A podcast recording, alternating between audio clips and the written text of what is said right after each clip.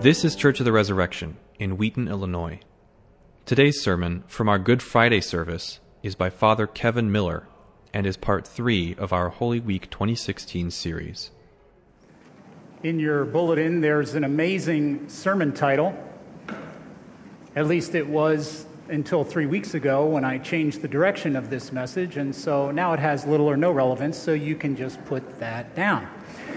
And in its place, would you pick up the name tag if it's not already on you? Pick it up, the one that you saw when you came in, and hold it there in your hand and take a look at it. Hello, my name is. And imagine that you've been invited to a very unusual gathering tonight, and that what you've just been handed is not a name tag, it is a shame tag. So rather than write your name on here, what I want you to imagine writing is what is that thing that you have done you hope no one ever finds out? Because if that were to come out, if that were known, you would not be able to look at the person you were talking to about it. You would look down at the floor and your cheeks would burn. You would feel shame. What is that thing? I want you to think about it right now as though it's written there on that tag.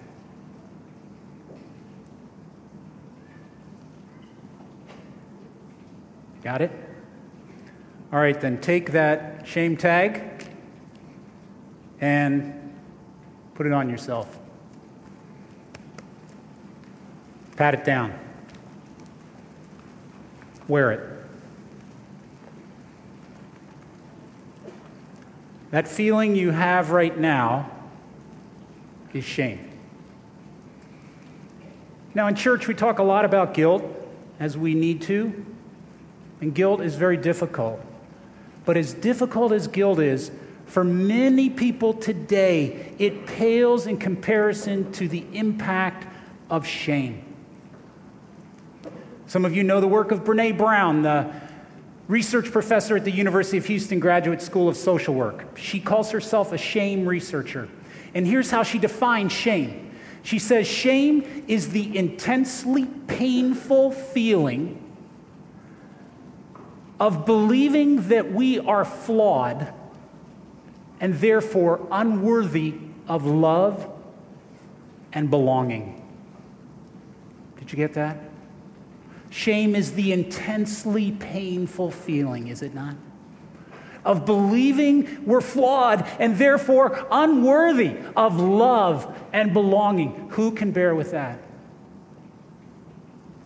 Now, shame and guilt often go together, but I think I can distinguish them for you this way. Imagine, if you would, this sentence I did that horrible thing. I did that horrible thing, that sentence in that sentence, guilt comes over here and points at the word thing and says, That was wrong. That action, that attitude, that was wrong. That was against your conscience. It was against the moral law of the Holy God. But shame goes over to this end of the sentence and it points to the word I.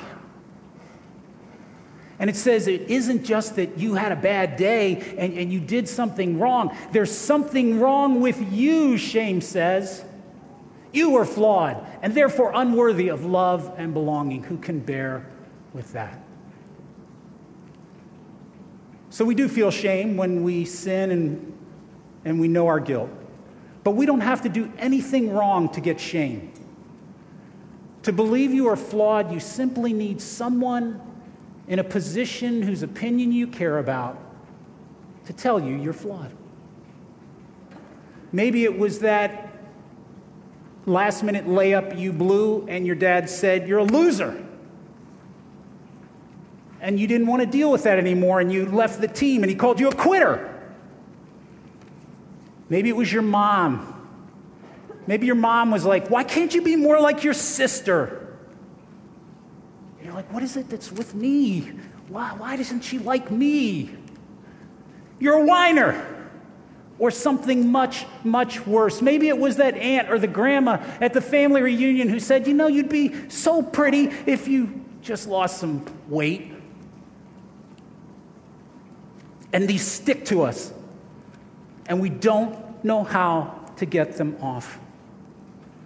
Now, friends, if there was ever a time when you and I need to know what to do with shame, it is today.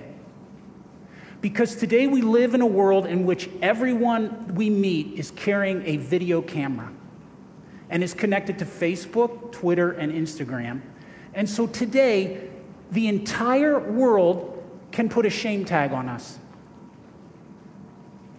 Two years ago for Christmas, Justine Sacco was flying home to be with her family. Justine worked in New York. She's 30 years old, and she was the public relations officer for a company called IAC Corp, which is the parent company of OKCupid and some other internet sites that you may know. And her family lives in South Africa, so she was headed there. And she was tired, and traveling makes you squirrely, and so she began to tweet out some snarky little tweets about her travels. The first one was before her flight from New York took off, and she tweeted this Weird German dude you're in first class. It's 2014. Get some deodorant. Then she landed in London. She was there at Heathrow, and she tweeted this out Chili, cucumber sandwiches, bad teeth, back in London. I thought that was funny. Come on. Okay. Sorry, you Brits. All right, now, and then while she was in London, before she got on her 11 hour flight to Cape Town, she tweeted out this Going to Africa, Hope I don't get AIDS. Just kidding. I'm white. Oops. Then she got on the flight. Twitter blew up. Her company, seeing this and trying to control the Twitter storm, tweeted out this is an outrageous, offensive comment, and the employee in question is unreachable on a long flight. So she lands, Justine lands in Cape Town, and as she's taxiing in, she turns on her phone, and it's a text from a friend she has not talked to since high school. And the text is this I'm so sorry for what you're going through. Justine's like, What? What am I going through? And then her phone rings, and she picks it up, and it's her best friend, Heather. And Heather's like, Oh my gosh, you're the number one worldwide trend on Twitter right now. There's an entire campaign, hashtag, has Justine landed yet? There are people going to the airport to take a photo of you getting off this flight. GoGo, the people who provide in flight wireless, tweeted out the next time you plan to tweet something stupid before you get on a flight, make sure it's a go go flight. CC, Justine Sacco. And sure enough, that day, IAC Corp issued a statement that they and Ms. Sacco had parted ways. Justine had meant it as an ironic comment on her own white privilege. She says she, she apologized profusely. She says she cried out her body weight in tears in the first 24 hours. But the shame had taken over. And shame, when it takes over, is difficult to deal with.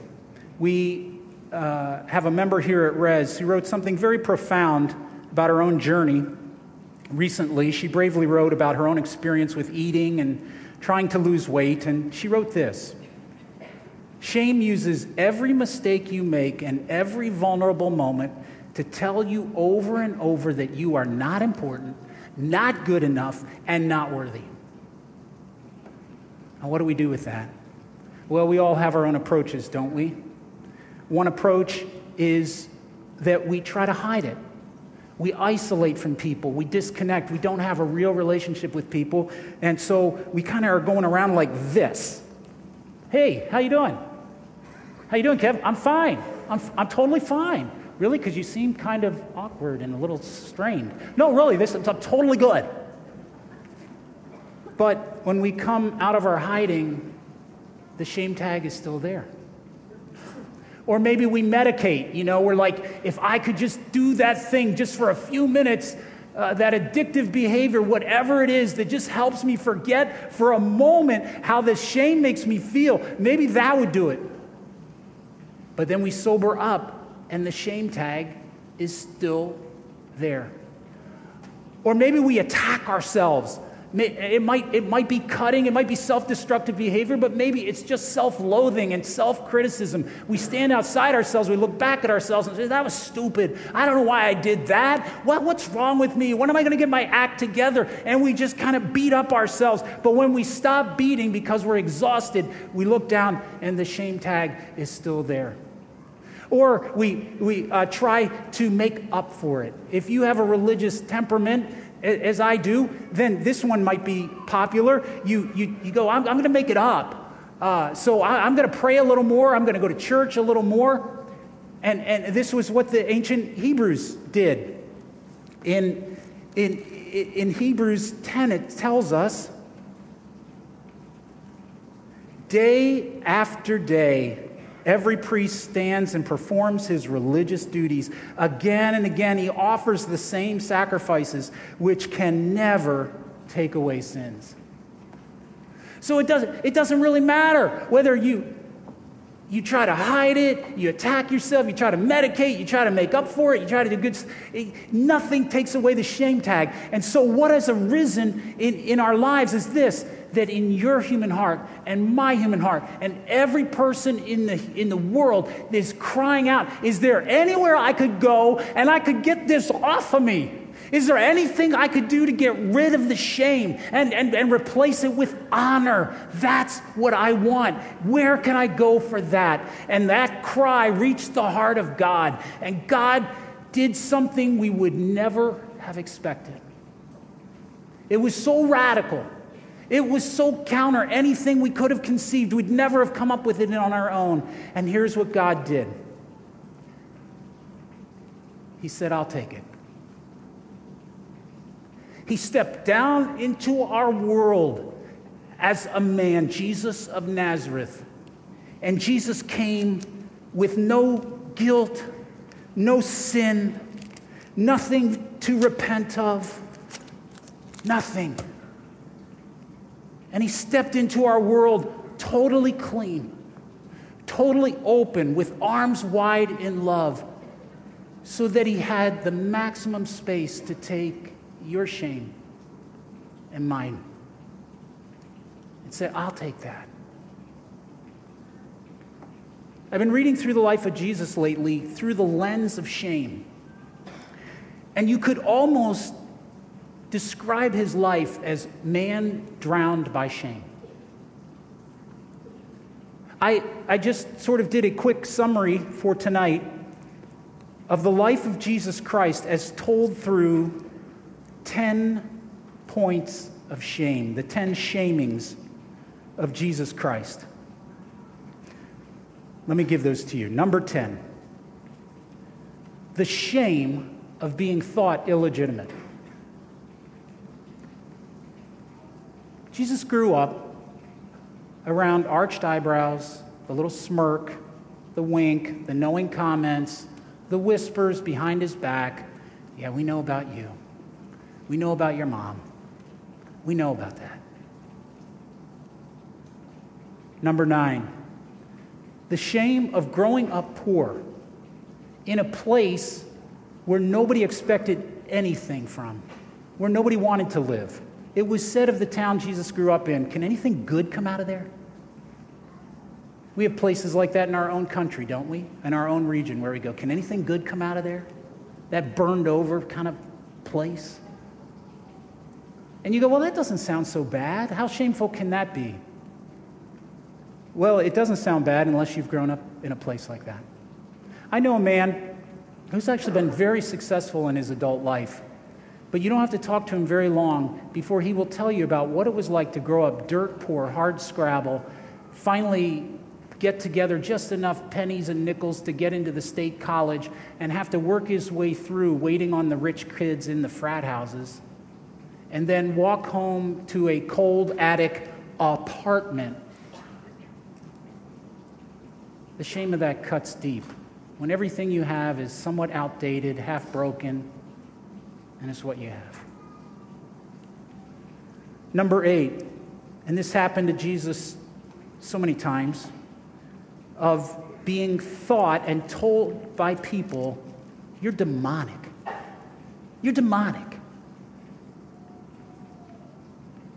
Jesus said to the crowds one day in John 7, Not one of you keeps the law. Why are you trying to kill me? And they said to him, You're demon possessed.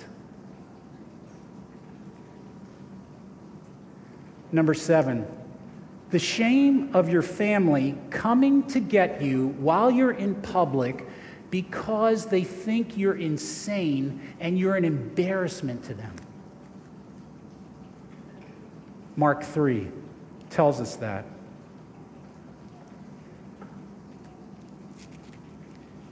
It says that Jesus entered a house, and again a crowd gathered, so that he and his disciples were not even able to eat.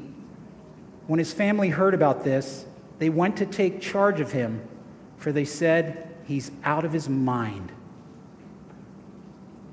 Number six, the shame of your friends and neighbors hating you so much that they try to kill you. No, this is not, they, this happened. Luke 4.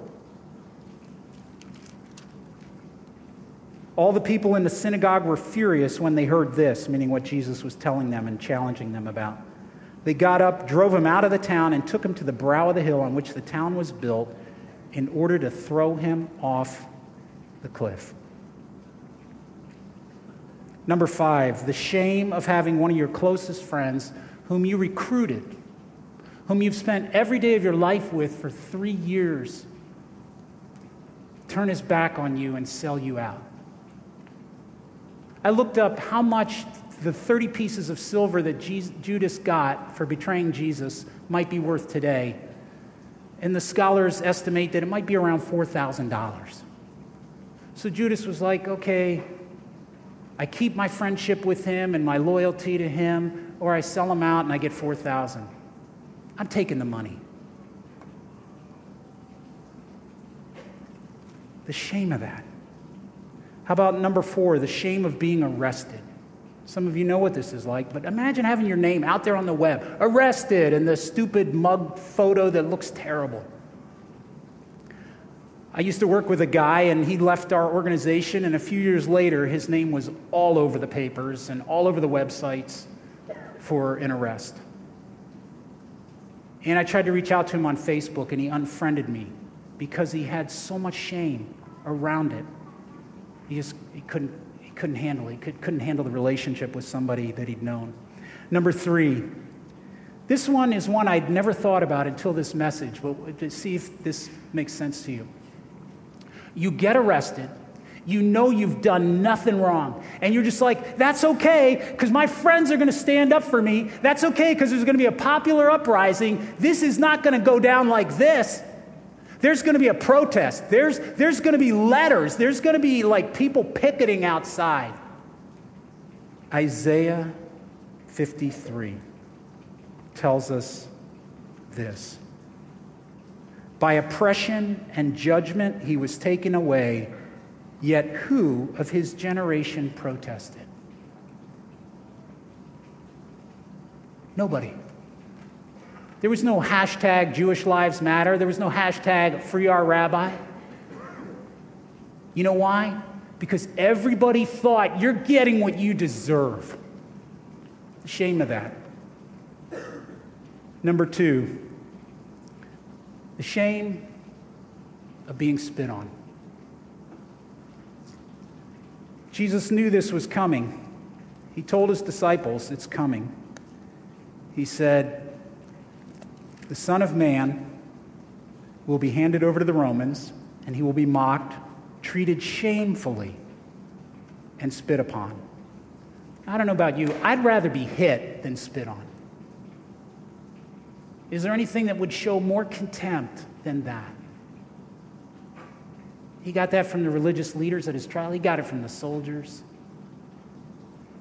He got that. And number one, the shame of being killed by crucifixion. You know, the Romans had a lot of ways of killing people, some of them quick and relatively painless, like the sword, beheading. That's not what they chose for Jesus. They gave him a form of death that is the most humiliating, shameful, degrading form of death they could imagine and they could engineer. We're going to strip you naked, and then we're going to hang you up for people to walk by and make fun of you. That's what we're going to do to you. The shame. Now, you say to yourself, after the, a catalog of shame that is mind numbing and, and really too profound to take in, you go, why? Why would Jesus do that? And the only answer that makes any sense is the Bible's answer. Hebrews 12 says this For the joy set before him, Jesus endured the cross, scorning its shame. What would be so profoundly joy giving and life giving to Jesus that he would actually treat the shame of that as, as not even compared to be to that? Obviously, doing the Father's will, whom he loved above all things. I think it was also the joy of seeing the light in your eyes and the light in my eyes when he came and said, I'll take that shame. You don't have to carry it anymore. It's been so heavy for you. I don't want you to have it. Just give it to me. I'll take it. I want to see you go free. I want to see you have honor. Now, Jesus Christ rose from that shameful death, and he is alive. And he is here in the hearts and lives of his Christian followers. And he's here tonight, in this place, right now. And so Jesus comes to you and me and every single person. And he extends his hand, he looks at that shame tag, and he says, Can I have that? And he's so patient. He never forces, never intrudes, just invites. And he waits. And he says, Can I have that? Maybe for you, you go, Jesus, I don't know, I don't know, I don't know. My, my sin is so monstrous. What I've done is like, oh, I can't forgive myself. I don't know how you would forgive myself. How could you do that? And Jesus says, I forgave the people who did all that to me. I forgive you. Can I have that?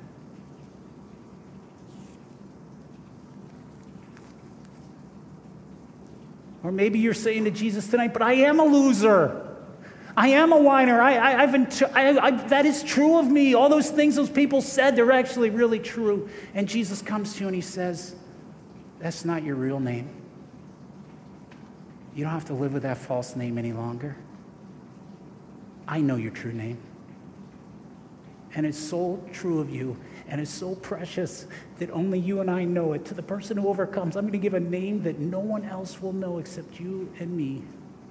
And we'll share it together because it's what's really true about you. So, can I have that, that false name? You don't need that anymore.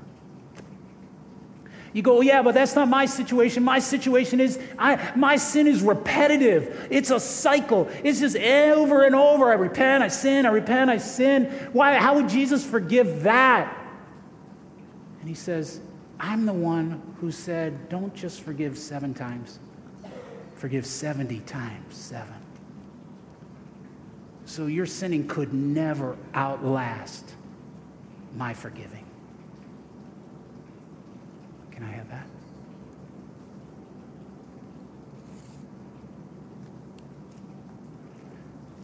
Maybe for you, it's this. You go, you know what?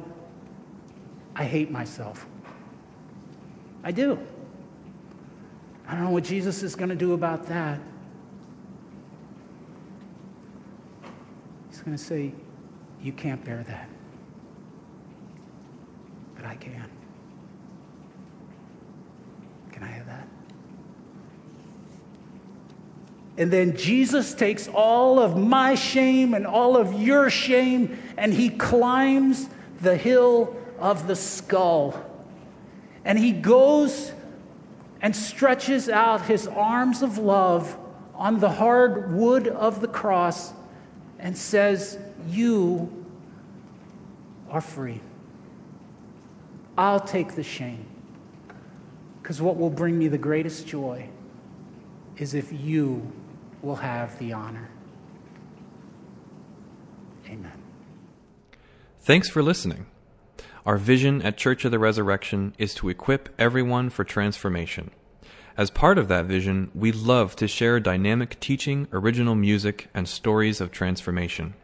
For more of what you heard today, check out the rest of our podcast. To learn more about our ministry, visit churchres.org.